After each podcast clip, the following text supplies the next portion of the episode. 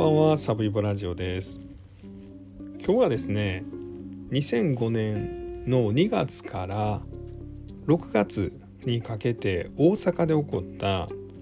大阪自殺サイト連続殺人事件という事件についてお話しします。この事件はあの以前もこのポッドキャストで紹介したことあるんですけど当時36歳の前上博という男が、まあ、いわゆる自殺サイトと言われる、まあ、その人生をもう終えてしまいたいと思っている人たちが集うインターネットのサイト上で、まあ、こう一緒に人生を終える人を、ま、探したりするサイト、まあ、こう心中相手といいますかねそういうのを探すようなところなんですけれども、まあ、もしくはその、まあ、自分のそのそういう気持ちをそこに書いてですね、まあ、それだけでまあその発散というかあの、まあ、そのためだけに使ってる人もいるんですが、まあ、そういうサイトでですね、えーまあ、自分自身も、まあ、自殺願望があるように装って、まあ、一緒に死にませんかと。まあ、いうことで3人の被害者を、まあ、探し出してですねで、まあ、一緒に死にましょうということで、まあ、順番にですね、まあ、その自殺願望のある人たちを、まあ、自分の欲望のために次々と殺していったという事件です。でこの前上博の欲望っていうのがまあ、人をですね首を絞めたりとか口を塞いで、まあ、苦しい思いをさせて窒息させるこれにまあ性的な快感を得ている人なんですね。まあ、そういうまあ変な性癖というかですね、まあ、そういう性癖をまあ、幼い頃もう小学校4年生か5年生ぐらいからこの前上はそういう人を苦しませたい。人の苦しむ顔が好き。人が泣きながら苦しむような顔に興奮すると、まあ、いうような癖を持ってましてですね。でたくさんの事件もう200以上の事件を起こして、まあ、最終的に、まあ、自殺サイトで自殺願望のある人たち3人を殺害した。という事件を引き起こしてしまったという、まあ、そういう事件です。で今回はですね、まあ、以前もポッドキャストで紹介したんですが、まあ、今回はあのこの事件に関してちょっといろいろ改めてあの本を読んでみたりとかですね、まあ、インターネットで調べてみたりして、えー、分かったこととあとまあ事件現場ですねこれ事件現場がかなり特定するのが今回難しかったです。正直だいぶ調べたんですけれどあの、まあ、僕のなんだろうそのリサーチ力ではなかなか調べることができませんでしたがまあもしかしてこの辺じゃないかと思った場所に行ってですねまあ、ちょっといろいろお話を聞いてみたりしてですね、えー、まあ現場3つあるんですが、まあ、そのうち2つまあ1個半ぐらいはまあ現場がようやく分かったということで、まあ、その現場に行ったでその現場の様子とかも含めてお話をしたいと思います。ちょっとねあの長なりそうなんですよね。なんであの前半後半で分けさせていただくと思います。まあ、前半は改めてこの事件の概要と、まあ、本とかネットで調べて、まあ、改めて知ったことをお話しさせていただきます。これも結構その本によってですねその内容がちょっといろいろ違うので、まあ、そういうのも僕個人としては興味深かったです。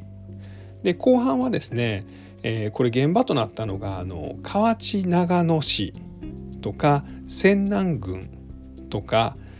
えー、泉市とかですね、まあ、比較的大阪の南の方もうほとんど和歌山との県境の辺りで起こった事件です。まあ、その辺りに行ってきたお話あとこの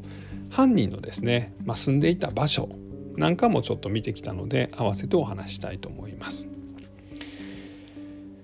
じゃあまずはま前半ということで、まあ、この事件の、ま概要は今ちょっとお話ししたんでこの犯人の、え、前上博という男が、まどういう男だったのかというのをちょっと見ていきますね。えっと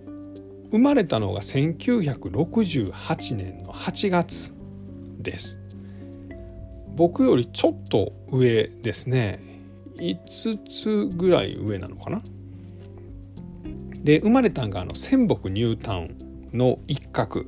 これだから大阪の南の方の、まあ、いわゆるニュータウンですよね。1960年70年ぐらいにこうボコボコボコボコ家とか団地ができた辺りです。もう山を切り開いてできた。それがまあ仙北ニュータウンなんですがその一角。鴨谷台という、まあ、ニュータウンがあります。えー、これねどっちかっていうと堺の方なんですよね、えー、堺市南区になるんですが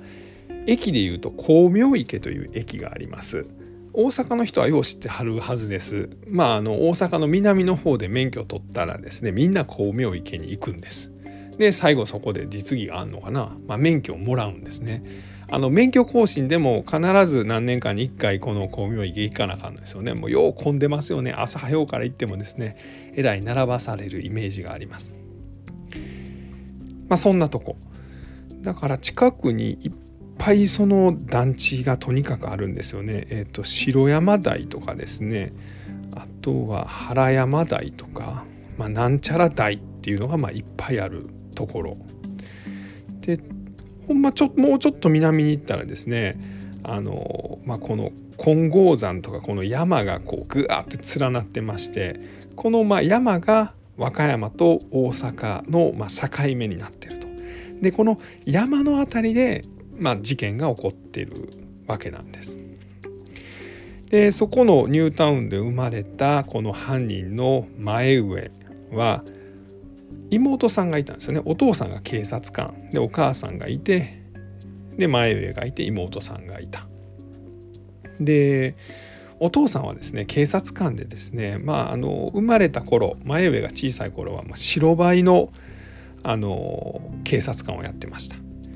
であの和歌山の毒物カレー事件の捜査も担当したというような人で、まあ、警察官ですよね。すごい忙しいんですよね。なのでまあなかなか家に帰ってこなかった。でまあお母さんが、まあ、こあの子育てをするわけなんですが、まあ、お母さんも結構厳しい人やったということです。でまあ後ほどですね、まあ、どうやってですねこの前上がもうその人の、えー、呼吸を止めるとその表情を見ると、まあ、性的に快感を得るっていうような、まあ、その窒息願望みたいなものを持っていったのかという詳しい話は後ほどするようするとしてですねまあよく言われるきっかけは小学校4年の時にですねこの江戸川乱歩という推理小説作家の小説の中で、まあ、悪者がですね、まあ、ハンカチみたいな女の子の口にこうパッと当てるとですね女の子が「ああ」って言ってこう気絶しちゃうでそのままこう誘拐するみたいな。でこのシーンを見てこうすごい興奮したと。でこれがですね、まあ、ちょっとその幼少期の体験と結びついて、まあ、人が窒息することに異常な興奮をするようになってしまったと、まあ、いうふうに言われています。でこれが小学校4年で小学校5年の頃からもうこの前上は数々のまあ、事件というかですね、まあ、人の口を塞いで窒息させるみたいなことをやりまくってるんですよね。まず小学校5年生で、まあ、その自分の近所の下校中の低学年の女の子の後ろから口を手で塞ぐ。みたいなことをします。でこっからですね中学校になってもそういうことをやり続けてます。で中学校の時にこう鼻も手で、まあ、同時に塞いだ時に口だけ手で塞ぐよりもなんかすごい女の子が嫌がった。でこれで、まあ、さらに鼻も口も塞いだら息ができなくなる。そしたらすごい辛そうな顔をする。それがたまらん、まあ、みたいな風になってくるそうです。で大学に入って大学はあの、まあ、今ちょっといろいろ地震とかで大変な、まあ、石川県の方に行ったそうです。でそこであの工業大学に通ってたんですが、まあ、そこで同級生に対してもですね事件を起こしてしまいました。でこれがですねこの前上の特徴なんですが基本的に相手が男の子であろうが女の子であろうが関係ないんですよね。一個キーワードとしては白い靴下を見るとうわって興奮をしてしまう。白い靴下ですよね。よくまあ小学生とか中学生が履いているあの白い靴下です。でそれを見るとその人をあの苦しませたくなる。でその人の、まあ、口とか鼻を手で塞いで苦しんだ表情をするのを見てはあってなるというなんじゃそらということなんですが、まあ、そういう性癖を持っていた。で大学の時にですねあの石川の神奈川の方の工業大学に行ってたんですが、まあ、そこでその同級生に対してですね男の子に対して後ろからその彼の口を塞ぐと、まあ、いうようなことをした。でこれがま学校にバレてですね、まあ、無期定額になって学校を辞めてます大学を辞めてます。でその後はですね、えー、地元の方に帰って、まあ、郵便局なんかで働いていました。なんですけどこの郵便局でも同僚に対して窒息をさせようとするという、まあ、こういう暴行事件を起こしています。でこれで逮捕されました。まあなんですけどこれもまあ起訴まではいかない。お父さんが警察官なんで、まあ、もしかしたらそういうこともあったのかもしれません。で1995年にこれ郵便局での事件を起こして次はまあ2001年です。そこから6年後ですね。でこの時に、まあ、歩いている女性に対して、まあ、シンナーのようなものを染みこ染み込ませたタオルをですね鼻と口に押し当てて、まあ、気絶させようとすると。で他にもまあ少女に対してもそういうことをすると、まあ、いうようなことをして今度はもう逮捕されまして有罪判決が初めて出ました。懲役1年執行猶予3年。でさらにですね翌年2002年には、まあ、通行中の中学生。これは男の中学生ら6人に対してですねゴム手袋で口を押さえると、まあ、いうようなことをします。でこれも有罪判決が出て、まあ、その前の執行猶予ついた事件と合わせて、えー、1年ちょっとぐらいですかね刑務所に行くことになります。で、まあ、刑務所から出てで、まあ、精神科とかももちろん通ったんですけれども、まあ、そこからですねその自分の欲望がだんだん抑えきれなくなります。であのファーストフード店のですね女性店員がですね白い靴下履いてたらあの子を窒息させたいあの子が苦しむ顔を見たいということで、まあ、ちょっとストーカーみたいなことをして尾行みたいなことをしてですね、まあ、犯行は起こさなかったんですがまあそのその子に対してストーカー行為みたいなこともやっていました。でそっからですねまあ仕事とかもしてるんですよ人材派遣会社とかで働いたりして何だったら56年犯行を犯す2005年までの56年ぐらいですのの間ですね1999年から2005年ぐらいまでは結婚を前提にお付き合いしている女性もいたんです。でただその人との,、まあそのセックスは一回もなかったと。まあ、なんであの自分でも言ってるんですが、まあ、そのこの前上は童貞なんです。まあ、童貞というか、まあ、そもそもこう女性との性行為に対してその性的興奮がしない、まあ、その代わり相手が男であろうが女であろうが白い靴下を履いた相手に対して、まあ、口を塞いだりとか息ができなくして苦しむ顔を見たら、まあ、興奮して射精ができると、まあ、そういうことなんです。なかなかちょっとね変態すぎてもう全然ついていけないんですけれども、まあ、そういうタイプだったと。で、まあ、結局捕まって刑務所にも入った。確か加古川の方の刑務所に入ってたみたいなんですけどでその刑務所から出てきたのが2004年。で、まあ、お父さん警察官なんですよね。もう息子は犯罪を何回も犯してですねもうついに刑務所まで行ったとなのでもうあの息子からはですねインターネットとかもアクセスできなくしてですね携帯も取り上げてお前とりあえずあの家を追ってで精神科通っとけみたいなことをまあ警察官だとお父さんはそういうふうにします。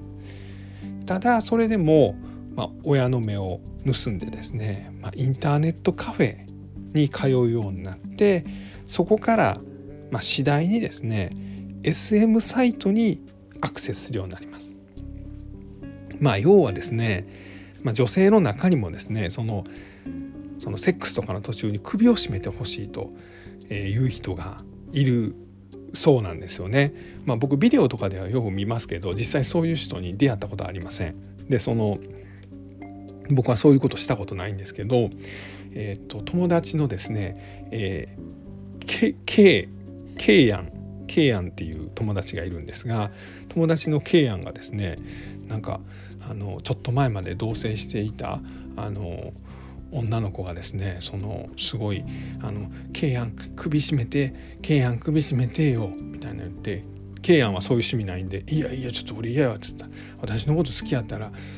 ちゃんと首絞めてよ」って言って「ああ分かった」っつってちょっと締めたらですねすごいいいテンションが上がってですねでそれ以来ケイヤンはですねそのセックスをするたびにですねその彼女の首を、まあ、頑張って締めてたそうなんですけど、まあ、結局あの彼女はあの別の男性と浮気しててですね、まあ、ケイアンと一緒に暮らしてんのにあの別の男性の家に通い詰めててですねでそれがまあバレてですねでもう別れてみたいな。でなんか別れてからもあのちょいちょい会ってあのセックスはしてんねんみたいなそんな話をこの間聞かせてくれましたでちなみにケイアンはですね僕と同い年46なんですよねでまああの独身なんでもちろんその恋愛は自由なんですけどで相手の人それそのなんか首絞めてっていうそれその女の子何歳なんて言ったら「え32かな?」とか言って。でもさ俺ずっと一緒に暮らしてたのにあいつ俺の知らん間にさ他の会社の同僚と会っててんで。それ聞いた時ほんまにショックでさだからちょっと人間が信じられへんようになってん。って、まあ、ケイアンは僕に言ってくれましたけど、まあ、僕から言わせばですねいやそれはケイアンなと、えー、あなた46やと。あもうちょっと早生まれじゃないわ。あのなんや誕生日早いから47やと。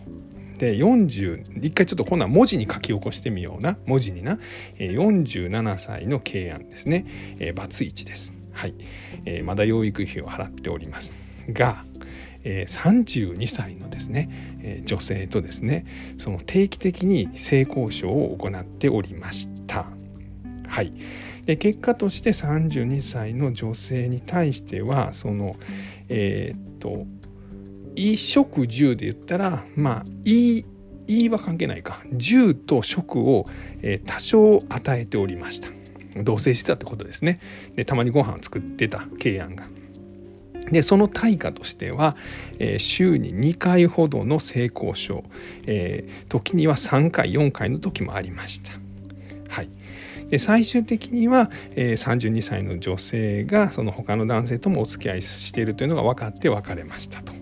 はい、でこの状況に対して47歳の慶安は怒っています。はい、で、えー、サムイボから見ますとですねこれは、えー、結論から言うと慶安は今すぐですねえー、っと20万から30万もしくは50万円ぐらいのお金を持って32歳の女の子に、えー、渡しに行くべきですと、え、これでトントンですと。まあ、いうようなよくわからないアドバイスをしました。ごめんなさい今なんかちょっと全然関係ない話になってますね。すいません。えー、っとまあもう関係ない話ついでに言いますと、まあ、要は47のおっさんがですね32歳の女の子とですねそういうお付き合いをできたんやったらですねええやんかと多少裏切られてもという話をコンコンとね説教してやりましたよはいなんかえなんでそんなこと言うん？ってケイアンは僕に言ってましたけどね。あのすごい優しくてね男前でモテる人なんですよ。羨ましいなっていつも思っております。どうしよう。なんか変な話したからちょっとどこまで話したかな。ああそうですね。まあえっ、と女性のまあ何人かのうちの1人もう1,000人に1人100人に1人どのぐらいの割合か知りませんけれどもまあそういうその首を絞められることによって興奮するっていう人は確かにいます。まあ、いるらしいです。で、えー、この犯人の前上はそういう人を見つけてまあ、自分がその人に出会えば、まあ、自分のその好み首を絞めて人が苦しむ顔を見たいというのと首を絞められて苦しめられたいという、まあ、女性のそのお互いの欲望がマッチングするんじゃないかということで SM サイトにアクセスをしました。これがまあ2004年の10月頃なんですけどまあこれがでも結果としてはうまいこといきませんでした。まあ前上はですね頭がとても良かったんですよね。IQ128 とかぐらいあったというふうに言われています。なんですけどあの、まあ、自閉症の一種であったというふうには言われています。でこれはその人とのコミュニケーションがうまいこといかないと。まあいうことなんですけども。まあなんですけどまあ何ですかねあの頭が良くてその人とのやり取りはもちろんできるわけなんですよね。なんですけど、まあ、どうしてもこの SM サイトみたいなものでこうお互いのニーズといいますか、えー、首絞められたい女の人と、まあ、首絞めたい自分がですねマッチングすることはまあできなかった。でそんな中ですねまあその前上が考えたのが、まあ、一つね前上自身もえー、今まで犯罪行為を何回も犯してしまっていたのでもう自分はこのままではその人を殺してしまう可能性もあるとおそらく本人も思ってたんだと思います。で実際あの今まで行ってきたこともだんだんエスカレートしているんですよね。最初は歩いてる女の子の口を手で塞ぐだけだったのが口も鼻も塞ぐようになったりとかですねあとはそのえー、シンナーとかそのベンジンとかですねそういうものを染み込ませたタオルで相手を気絶させるみたいなことをするようになりました。で気絶させたらですねおそらく別のところに連れて行ってもっとひどいことをしようって考えていたと思われます。でさらにはですねゴム手袋を手につけて人の口口を手で塞ぐとこれはどういうことかというとあのビニールのものとかで口を塞がれると一切呼吸ができなくなるんですよね。なので、まあ、そういうことを考えていた犯行はだんだんエスカレートしていくんですよねだからこのどこかでですね誰かが彼を止めることができればよかったんですが止まりませんでした。でその結果この前上はついにまあ発見をしてしまうんですね。それがとある自殺サイトを見た時に、えー、このような書き込みがありました。以前練炭自殺をした時に睡眠薬が途中で切れてしまって無意識に車のドアを自分で開けてしまってで失敗した。だから次は失敗しないように手足を縛ることが大事だと思っていますと、まあ、いう書き込みを前上は見ました。これを見たのが2004年の12月頃だったんですが、まあ、これによって前上は、まあ、とある発明をしてしまうんですよね。それは何かというと自殺サイトに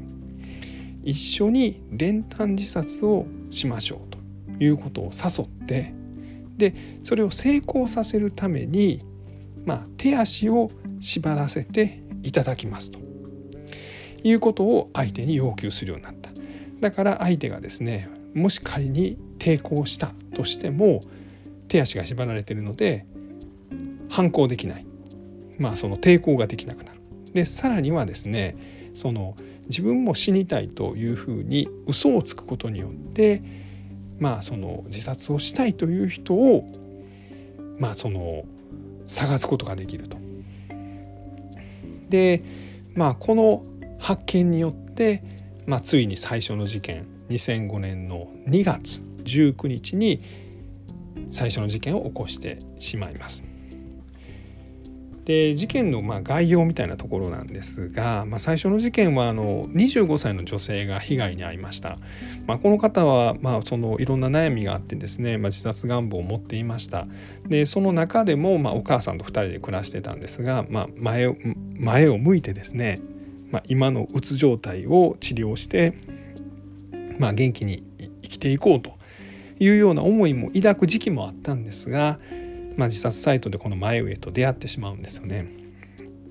で前上に、まあ、一緒に死にましょうと、まあ、いうことを、言われて、えー、2月の19日に2人で待ち合わせをします。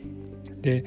前上はですね、まあ、現場の下見をしてですねその写真を撮ってですね、こういうとこを探してきましたって彼女に20回ぐらいいろんなメールを送っていますその中にはですね、えー、亡くなる20時間前から何も食べないでくださいというのも、えー、亡くなるとですねあのうんこが出てしまうから何も食べない方が綺麗になくなれますとかまあいろんなことを言う言うていくんですよね。でさらにまあその練炭による自殺がうまいこといくように手足を縛る方がいいと思います。まあ、みたいなやり取りもしていました。で彼女と待ち合わせたのが、えー、新三国大橋っていう、まあ、大阪のちょっと北の方かな、えー、梅田とかよりもちょっと北の方にある橋で待ち合わせをしてでレンタカーをですね前上は借りてこれハイエースかなんか借りてたんですがで迎えに行ってでそのまま、えー、南の方にブーンと車でやってきます。でやってきたのが大阪の、まあ、河内長野市の、まあ、山の中の駐車場です。で、まあ、ここでですね、えーまあ、彼女の手足を、まあ、縛ってで彼女に白いスクールソックスをもともと履いてきてくれと言ったんですが、まあ、彼女は何でそんなん履かなあかんのということになって、まあ、履かなかったと、まあ、いうことなんで、まあ、履かしてでさらに彼女の口をガムテープで貼り付けてで、まあ、そこからはですね彼女の呼吸を、まあ、手で彼女の口を塞ぐことによって止めて、まあ、その苦しむ様子を、まあ、前上からすると堪能したと。でこれはまあ後に裁判の中でですね実は前上はこの殺害の間をずっと IC レコーダー、まあ、音声を録音してまして、まあ、それを後で何回も聞き直したりしてたんですけれども、まあ、それが証拠としてまあ残ってますんで彼女は30分以上ですね、まあ、前上に窒息させられてでさらにこうほっぺたを叩かれて起こされてでなんでそんなことするんですか？練炭でやるって言ったじゃないですかと。で睡眠薬飲ませてくださいよというふうに言ったんだけれども前上はいやそんなん嫌なんやと。俺はこうすんのが好きなんやということで、まあ、彼女を起こしてでまた窒息させてまた起こしてっていうことを何回も繰り返して、まあ、30分ぐらい彼女の苦しむ姿を見ました。で最後はですねその駐車場からま少し離れた、ま川沿いのところに移動して、まあ、そこで最後彼女をま殺害して、まあ、自分で掘った穴ですね穴をまあそのダムの近くに掘っててですねでそこに彼女を埋めてで、まあ、自分は帰っていったと。これが2月19日に行われた最初の殺人事件です。で実は遺体はですね4日ぐらいで発見されてるんですよね。でまあ現場行きましたが本当に山の奥で、まあ、ちょっとなんか崖下みたいなところにダムがあってですねでダムもあの大きいダムではなくてあの砂防ダムって言われるすごいちっちゃいダムなんですけれどもでこんなとこでよう発見できたなと、まあ、思うような感じやったんですが、まあ、発見されました。でこれで前上はかなりですねその、まあ、事前に穴まで掘って埋めたのに発見されたとでこれはちょっとやばいということで、まあ、しばらくですね、まあ、身を潜めてたんですけれども、えー、5月21日まあだから事件から最初の事件から丸3ヶ月後に次の事件を起こします。で2つ目の事件はですね神戸の方に住んでいた男子中学生14歳の、男の子がターゲットになりました。でこの後もまあいろんな悩みを抱えていてですね、まあ、実はそのこの事件に至るまでにま家出をしたりとかそんなこともしてたんですけれども2005年の5月21日に前上に誘い出されてまあその自殺サイトで知り合って3日間ぐらいいろんなやり取りをしてですねでそこからそのじゃあ一緒に行きましょう、まあ、一緒に死にましょうと、ま、いう前上の嘘に騙されて JR の南田辺という、まあ、駅があるんですが、まあ、そこで落ち合います。でそこからですねまた車でブーンと南の方に行きまして今度はま仙南郡もうちょっと海の方で、えー、犯行に及びました。でこの時も、まあ、練炭自殺をしましょうということを言ってたんですが、まあ、それは嘘でですねこの少年の手足を結束バンドで縛った後に口にガムテープを貼ってでそれをまあ両手で塞ぐ、まあ、ようなことをしてですねで彼が気を失ったらもう一回ほっぺた叩いて「起きろ!」って言ってで少年がですね「なんでこんなことをするんですか?」と「一緒に練炭でするって言ってたじゃないですか」「こんなもん俺の趣味や」と「もっとうめき声出せうめき声ぐらい出せるやろ」というのでお腹ゴンと殴ったりとかですね、まあ、そんなことをしました。で、まあ、最終的にこの少年も30分以上苦しめられまして最後殺害されて今度はですね出水市というところの、まあ、かなり山奥の、まあ、崖下に投げ落とされたと、まあ、いうふうに言われています。でさらにこの中学生の事件ではですね、まあ、その中学生の父親に対してですねこの少年の父親に対してですね、えー、事件が起こった1週間後ぐらいにですね、まあ、電話してあの息子を返してほしかったら300万持って大阪狭山の方の、えーと、ミスドまで来いとミスタードーナツですねまで来いと、まあ、いうようなことを言いました。でそのお父さんはその300万円を持ってですねミスタードーナツまで来たんですけれども前上はですね、まあ、近くに警察官がいたのを見つけてですねでお金は受け取らずにで代わりにお父さんに電話をもう一回かけて「お前のせいでお前が警察を呼んだせいで息子は死ぬんだ」と「この声を聞け」って言ってまあ、IC レコーダーで録音していた、まあ、少年の亡くなる瞬間の声ですよね。助けてください。約束が違うじゃないですか。うーみたいなことを言っている声をお父さんに電話で聞かせて、まあ、ガチャッと切ったと、まあ、いうふうに言われています。でこの2回目の事件だけですね身代金を要求しているんですよね。でこれについてはまいろんな説があってですね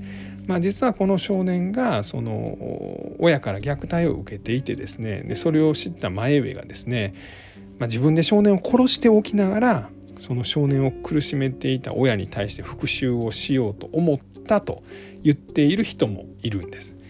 これはあの長谷川さんというまあ臨床心理士の方がそういうことをまあ書いてるんですけれどもあの、まあ、長谷川さんはそのこの少年に対してそういうことをしたというふうには、うんまあでもほぼ特定してるか。まあそういうふうに言ってる人もいれば、まあ、一方ではですね、まあ、少年の親を自分の親というふうにを見立ててですね、まあ、自分は親に対してその恨みがあったわけなんですけれどもなので親の困ってる顔が見たいと、まあ、いうことで、まあ、こういう300万円を脅迫するようなことをしたという説もあります。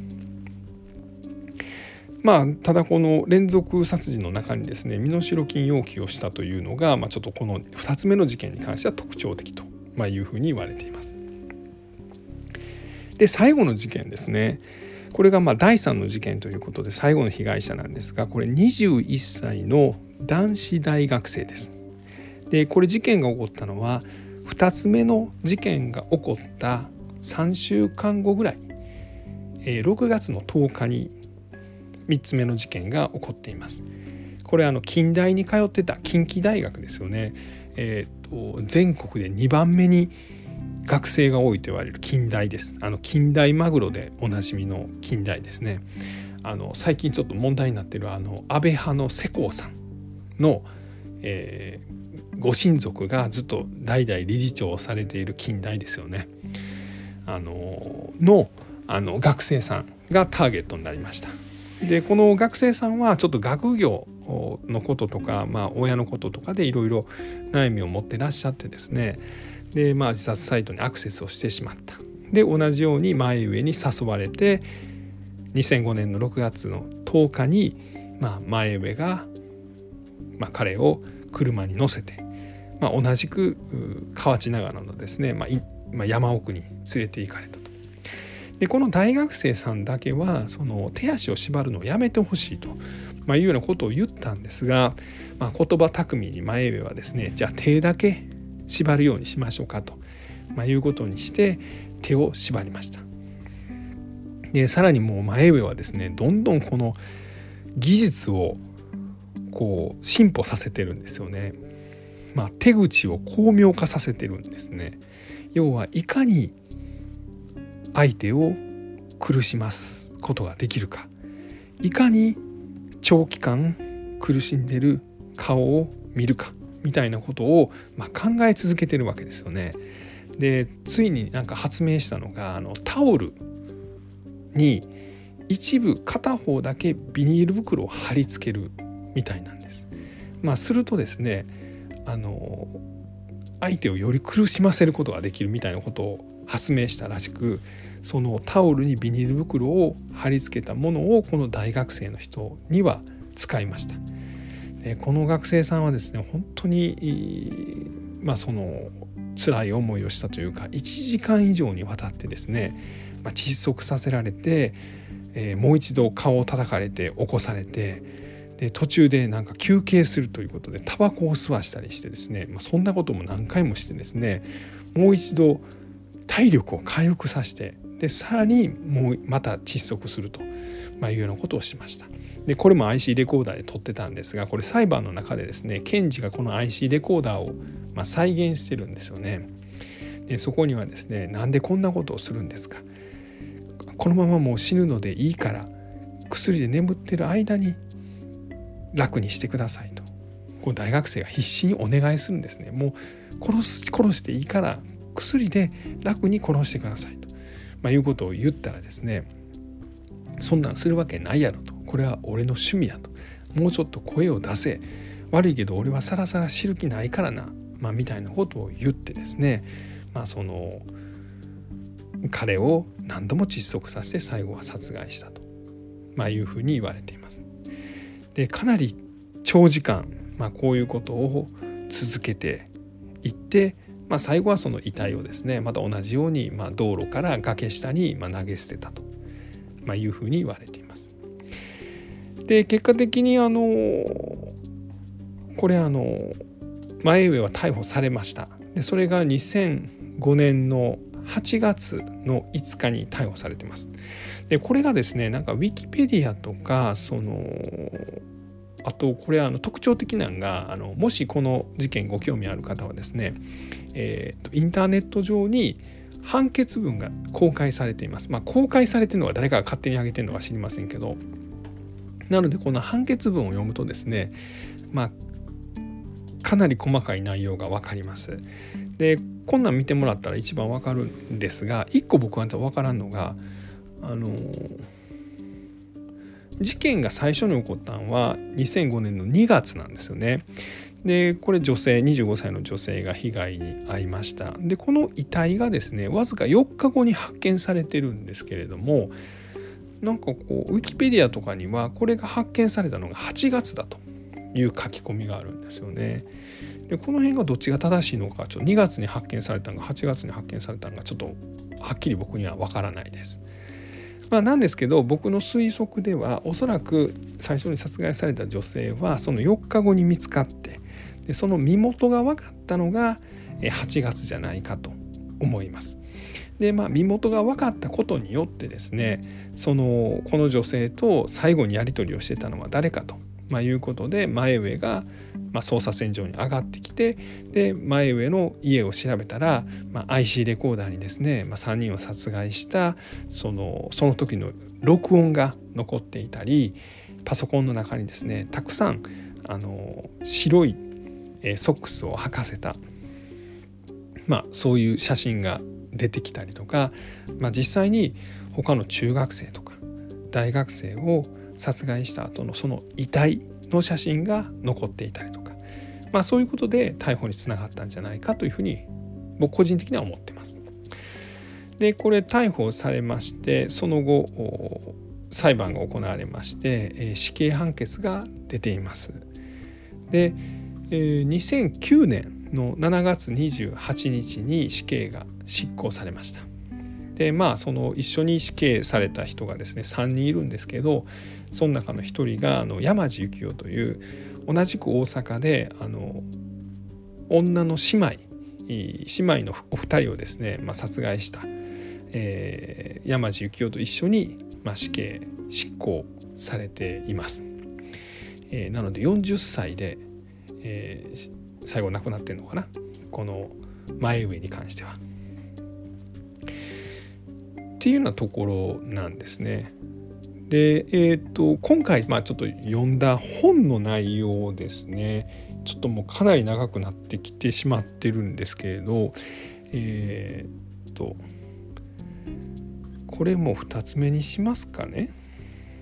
いやもう言ってしまいましょう。はいちょっと長いですがすいませんがお付き合いください。えー、今回3冊本をこの事件に関して読みました。1冊がですね「えー、悪魔が殺せとささやいた」という、えー、これ新潮45という雑誌の編集部が書いた本です。でこれによるとですね、えこれ読んで分かったのがこの IC レコーダーの録音内容ですよね。これはっきり言ってむちゃくちゃえぐいです。もうちょっとねえぐすぎる感じなんですけども。まあ要はこの犯人の前上はで3人を殺害する様子をですね全部あの録音してるんですよね。それを裁判の中で、えー、検事がですねそれをあの再現しました。まあ、再生すると生々しいので検事がまあ自分の口でですねその内容を再現したちょっと紹介しています。えー、これはね最初の女性が殺害された25歳の女性が殺害された時の IC レコーダーの様子です。やめてやめてやめてやめてなんでこんなことすんの？なんでこんなことするんよ？やめてやめてやめてこんなことやめてもうやめてって。やめねえか。みたいなことを言っています。あごめんなさい。これあの女性じゃなくて少年ですね。少年が殺害された時の録音の様子です、えー、そでお願い。だからやめて。やめて。お願いやからやめて。聞いて。だから信じて、えー、人殺し。人殺しやめえ人殺しはあかんで。お願いちょっとだけ話聞いてお願いはあ、はあはあ、なんでこんなことすんの？お願いします。このままの格好でいいから。何ですか？何でですか？何でこんなことするんですか？ドンうー分かった。ちょっと待って。ガサガサ。うんうん。ううう殺さないで。ううおどんどんバンバン。ううブリブリブーはあ、はあはあ、このねあのブリブリブーというのがあの結局録音開始から16分後に録音されてるんですが、結局その最後ですねその亡くなってしまうと、まあ、肛門の筋肉が緩んでですねそのえー、うんこが出てしまうんですが、まあ、その音声までまあ録音されてたということですね。でその後の「はあはあはあ」というのは、えー、おそらくこの前上がですね、まあ、G 行為を行って、まあ、最後射精した時の、まあ、様子だと、まあ、いうふうに推測されます。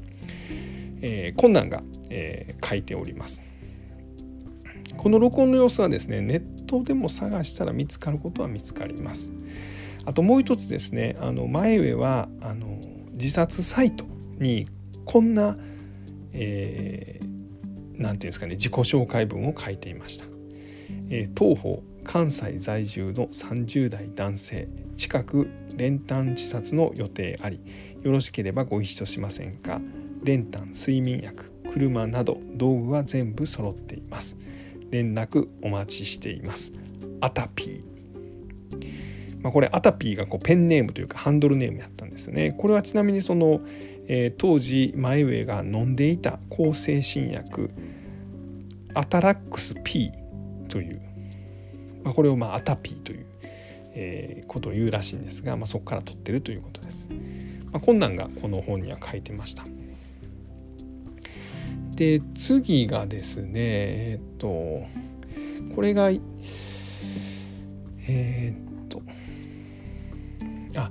えー、絶望裁判というえ本がありましてこれ中尾浩二さんという方がいろんなですねその裁判の傍聴記録を書いてる本です。これはなんかネットでもありますし安かったら300円ぐらいで売ってます。でこれによるとですね、まあ、いろんなその事件の裁判の様子が書かれた本なんですけれども、えー、まあ、これによるとですねこの前上は自分が他の人とは違うということを初めて知ったのが中学校2年生だったそうでそれまではみんなですね人が苦しむ顔を見ると興奮すると思ってたと。でも友達がなんかエッチな本を見てるのを見てですねなんかすごいキャッキャキャッキャ騒いでたと。なんかたまらんなみたいな。こいつやばいなみたいな。この女やばいなみたいな。なんかそんな話をしてたらえ普通の人は女性の裸を見て興奮するんやというのを知ったそうです。であ自分は人と違うんだなということを初めて知った。で裁判の中でもですねあの弁護士とか検察からですねあなたは女性の裸で興奮した経験はありますかというようなことを聞かれています。でそれに対してないと、まあ、いうふうに答えています。でえー、っとまあ、交際していた女性がいたわけですよね。えー、1999年から2005年まで6年ぐらい交際していた、まあ、同じ学校に通っていた後輩の女の人と、えー、前上は付き合ってたんですけれども、まあ、その人ともセックスをしたことはなかった。で愛撫はするらしいんですね、まあ、愛撫というか、まあ、こう触ったりとか、まあ、そういうことはすると。ただ、まあ、それも相手が喜ぶからそういうことをしたりとかもしくは自分がもしかしたらセックスができるかもしれないということでそういうのを試した。なんですけど、まあ、相手がですね実際、まあ、女性の方がですね、まあ、その気になってその前上の方を触触り出すとですね、まあ、どうして触るのとかなんでそんなとこに手を置いてんのと、まあ、いうようなことを言って拒んだと、まあ、いうことだそうです。でこれはなんとなく前上はおそらくですね、まあ、その全く勃起しなかったので、まあ、それが相手にバレるのがまあ嬉しくなかったと、まあ、いうことなのかなというふうにはあの勝手に想像しております。でちなみにあのこの絶望裁判の中で書かれてるのはですねあの前上はまあ実際に3人を殺害してでそのことでその、まあ、犯罪になってですね遺族とかにもま申し訳なかったという気持ちはあるみたいなんですけど、まあ、ただそんな中も中でもですね裁判の中で、まあ、この証拠ヒントでしてですねあの前上が行ったその犯行ですよねを検事さんが再現するわけですよね。それを例えば写真に撮って写真を見せてみたりとかその録音の音声を再現したりとか、まあ、そういうことをするわけなんですけどそれを聞いてですねあのまた興奮してしまう自分がいると。でまあそれが自己嫌悪につながったみたいなことも、まあ、また後で弁護士さんにま言ってですねそれを弁護士さんがもう一度裁判の中でま紹介するというようなこともあったということです。まあ、完全に癖やったんですよね。で最後ですね最後の最後をもう一個読んだ本が、えー、これがですね長谷川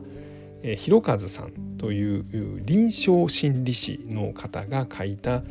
え「殺人者はいかに誕生したか」という、まあ、そういう本です。この本はあの秋葉原無差別殺傷事件の、えーと、加藤智弘とかですねと土浦連続殺傷事件の神奈川雅弘とかあと、えー、拓磨守とかですねあの奈良の、えー、幼女誘拐殺人事件の小林薫とかですねあと光市の事件の少年とかですねあとはあの宮崎勉とかですね、まあ、この辺にインタビューをした臨床心理士の方が書いた本です。でこの本はですね、まあ、結構その犯罪者側にぐーっと寄ってる本なんで、まあ、普通の感覚で読むとえー、って感じになる本なんですが、まあ、この、えー、長谷川さんという臨床心理士さんはえー、っとこの前上博に17回ぐらい面会をして、えー、30, 30通弱の手紙のやり取りなんかもしてですねまあその精神鑑定を行ったんです。でその結果を書いています。で、まあ、それによるとですねこの,、まあ、この前上は、まあ、いわゆるこの自閉症の一種のアスペルガーだったと、まあ、いうふうに結論付けています。でもう一つはあの、えー、彼はその結局お父さんまあ、警察官だったお父さんに対しての、まあ、尊敬とかもう慕う気持ち死亡の気持ちとか、まあ、そういうものがお父さんから受けた行為によって、えー、まあ、それがその窒息への快感とか、まあ、白い靴下への,、まあその欲望みたいなものにつながっていったというふうにこの長谷川さんという人は結論付けていました。まあ、もうちょっと細かく言うと、えー、この前上は IQ が128これ高いんですよね。普通の人って大体100ぐらいなんですけど128かなり頭が良かった。なんですけど一方で、えー、自閉症の一種のアスペルガーという、まあ、アスペルガー症だったかな？というまあ、ものを持っていた。でこれは、えー、人とのコミュニケーションがちょっと苦手。人の気持ちを汲み取ったりとかあとはその空気がよく読めないとかですね、まあ、そういうのがあると。で、あとはあのこだわりが強くてその一つのことをずっと続けると。例えば前上はですねその刑務所に入ってる時もですね自分のあの思考ですよね歯の汚れですよね、まあ、白素とも言いますけどあれを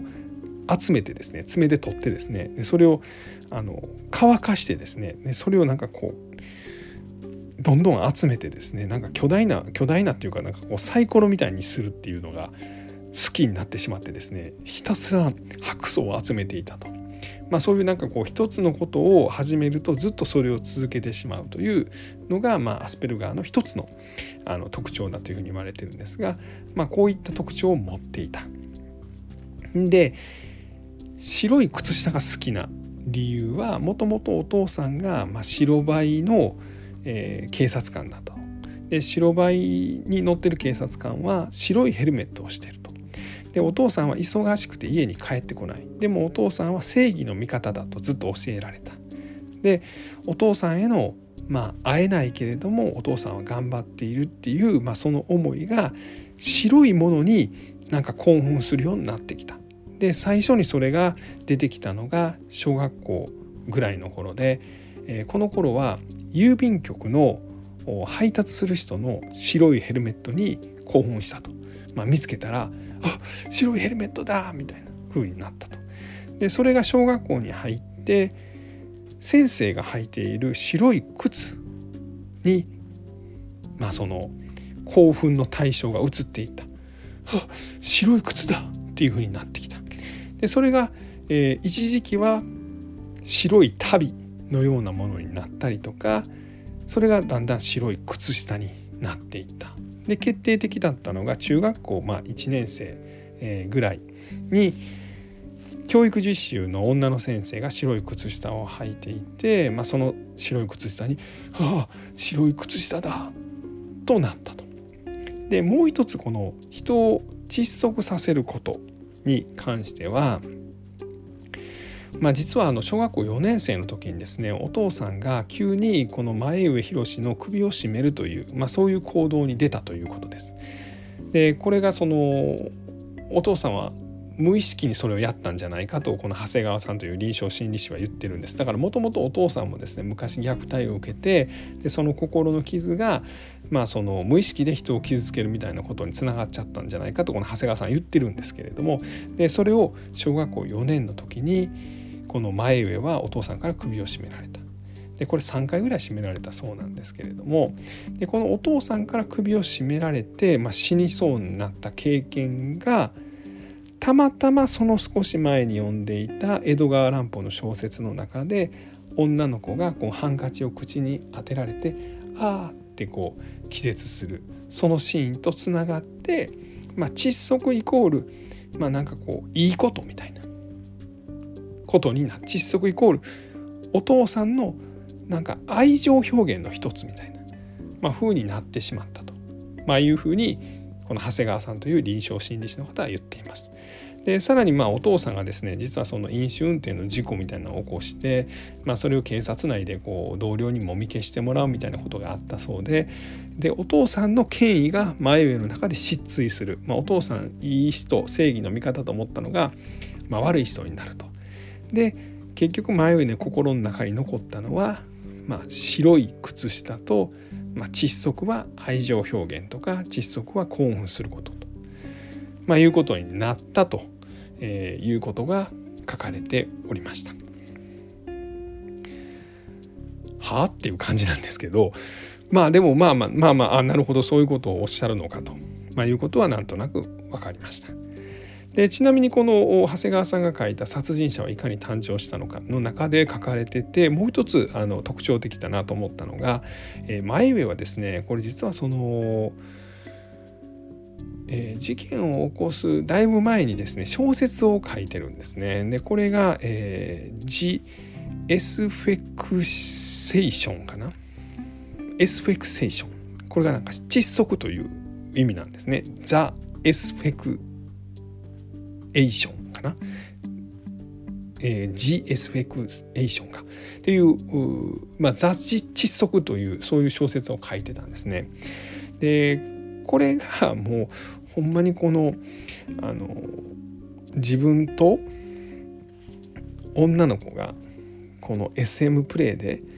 この窒息をさせたいと思う男と、まあ、それが嫌だという女の子のそのなんかこうやり取りが書いてるんですよね。ちょっと紹介してみましょうか。えー、とっさに謝ったが直美は許してくれなかった。純也君嫌い。帰ってよ。ごめん。もう二度としないから許してくれ。もう来ないでよ。嫌いだよ。直美は大粒の涙をこぼしながら言った。僕は誠意を出して謝ればナオミが許してくれるものだと思っていた。計画は失敗だった。恋愛の破綻の予感を感じながら僕はナオミのアパートを後にした。まあみたいな、まあ、そんなことが書いてるんですね、まあ、とにかくあの男の子がですね、まあ、女の子を首を絞めたいというそういう欲求に逆らえなくて女の子の首を絞めるでそれがだんだん事件になってですね警察も出てくると、まあ、それでも男は諦められず警察に捕まった後ももう一度この直美のもとに現れて首を絞めるみたいな、まあ、そんな小説なんです。でこんなんもまあこの前上は書いていたと、まあ、いうことでございます。今日は今までで一番長くなったんじゃないでしょうか。もう1時間ほど話しております。申し訳ございません、えー、2回に分ければよかった。えー、はい、えー、今日はですね、え大阪自殺サイト事件の、ま前半、ま事件の概要と、ま本を読んだ、まその内容についてお話をさせていただきました。ありがとうございました。